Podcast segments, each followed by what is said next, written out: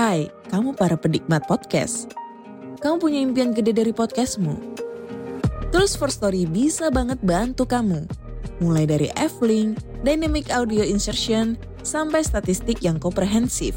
Semua ada di First Story. Gak ketinggalan kamu bisa monetisasi podcastmu lewat iklan dari First Story Ads yang bisa kasih kamu penghasilan dari setiap place podcastmu. Yuk gabung sekarang dengan klik di firststory.me. Sekali lagi, klik di firststory.me. Mari kita bawa mimpi podcastingmu menjadi kenyataan.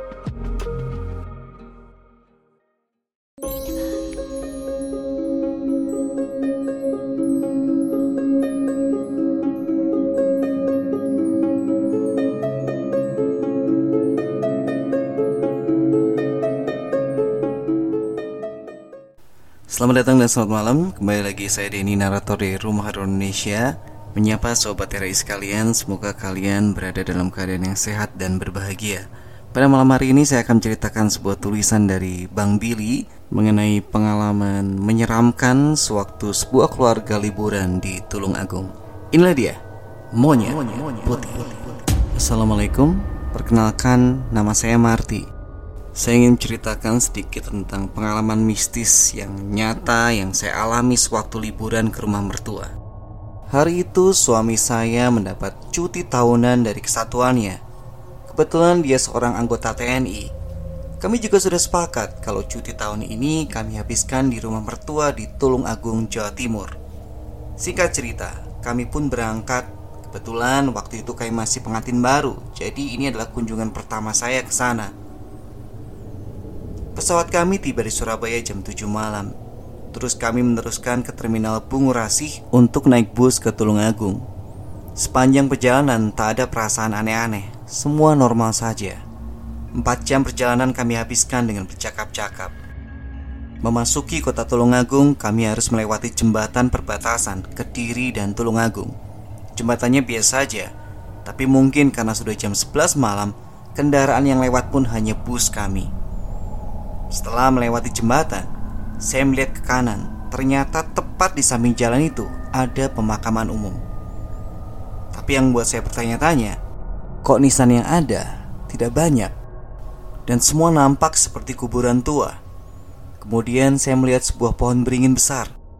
Di bawah pohon itu nampak sebuah gubuk dan ada dua buah patung di depannya.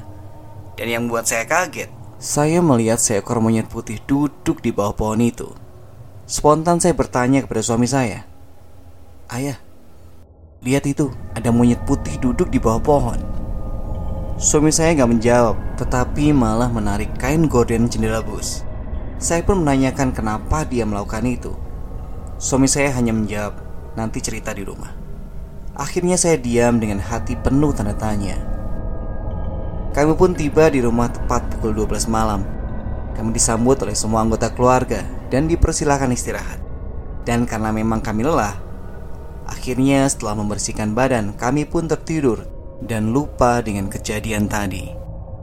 Esoknya ketika kami sedang sarapan, saya teringat dengan kejadian semalam dan menanyakan hal itu kembali. Tapi kali ini saya bertanya kepada mertua saya. Bu, semalam setelah jembatan, kami lewati pemakaman. Itu pemakaman umum ya, Bu? Mertua aku menjawab, Oh iya, itu pemakaman umum. Memangnya kenapa? Tidak apa-apa, Bu. Soalnya semalam saya melihat monyet putih duduk di bawah pohon beringin. Monyetnya besar sekali, seperti gorila.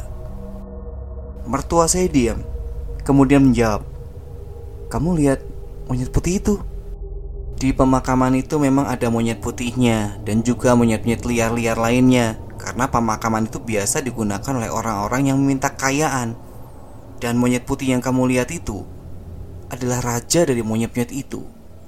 Dan untuk orang yang mengambil pesugihan pada monyet itu, jika meninggal, harus dimakamkan di pemakaman itu. Dan katanya pula, kalau monyet-monyet liar yang ada di tempat itu, semuanya adalah jelmaan dari orang-orang yang menuntut pesugihan di tempat itu. Saya pun terdiam Kemudian mertua saya melanjutkan Sebentar kita ke rumah kiai. Kamu harus doakan Karena kamu sudah melihat monyet putih itu. Dan katanya siapa saja yang melihat monyet putih itu Jika tidak menyembahkan sesuatu kepadanya Maka monyet itu akan selalu mengganggu orang yang melihatnya. Saya pun bertanya Apa yang harus dipersembahkan Jika melihat monyet itu? Bayi Setiap kamu hamil Maka anakmu jika telah berusia tujuh bulan Akan diambil oleh monyet tersebut Spontan saya pun merinding dan ketakutan Sorenya setelah asar, saya, suami, dan mertua pergi ke rumah Kiai yang dimaksud.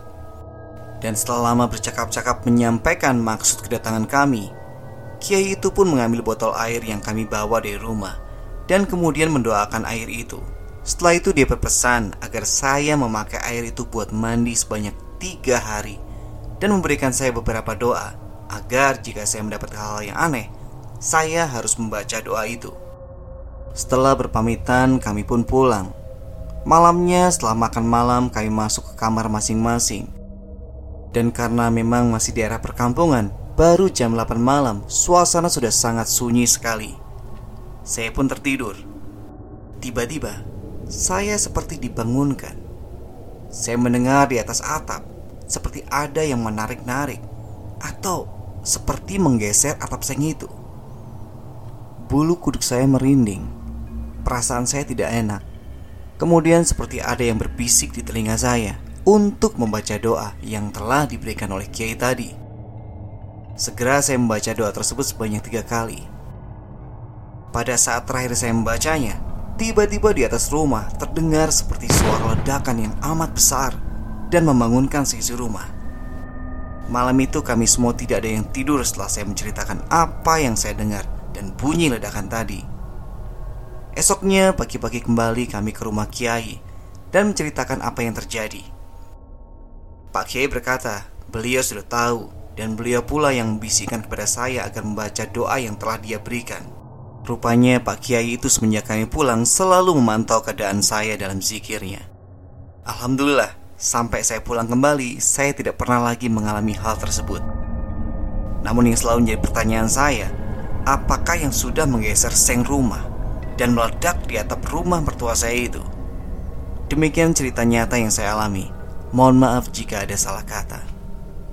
Oke itulah akhir dari cerita horor kita di malam hari ini. Kalau kalian punya cerita mistis atau pengalaman mistis Bisa kalian kirimkan ke denny.ristanto1104 at gmail.com Supaya cerita kamu bisa dibacakan di sini. Semoga kalian terhibur dengan cerita tadi. Sampai ketemu di cerita berikutnya.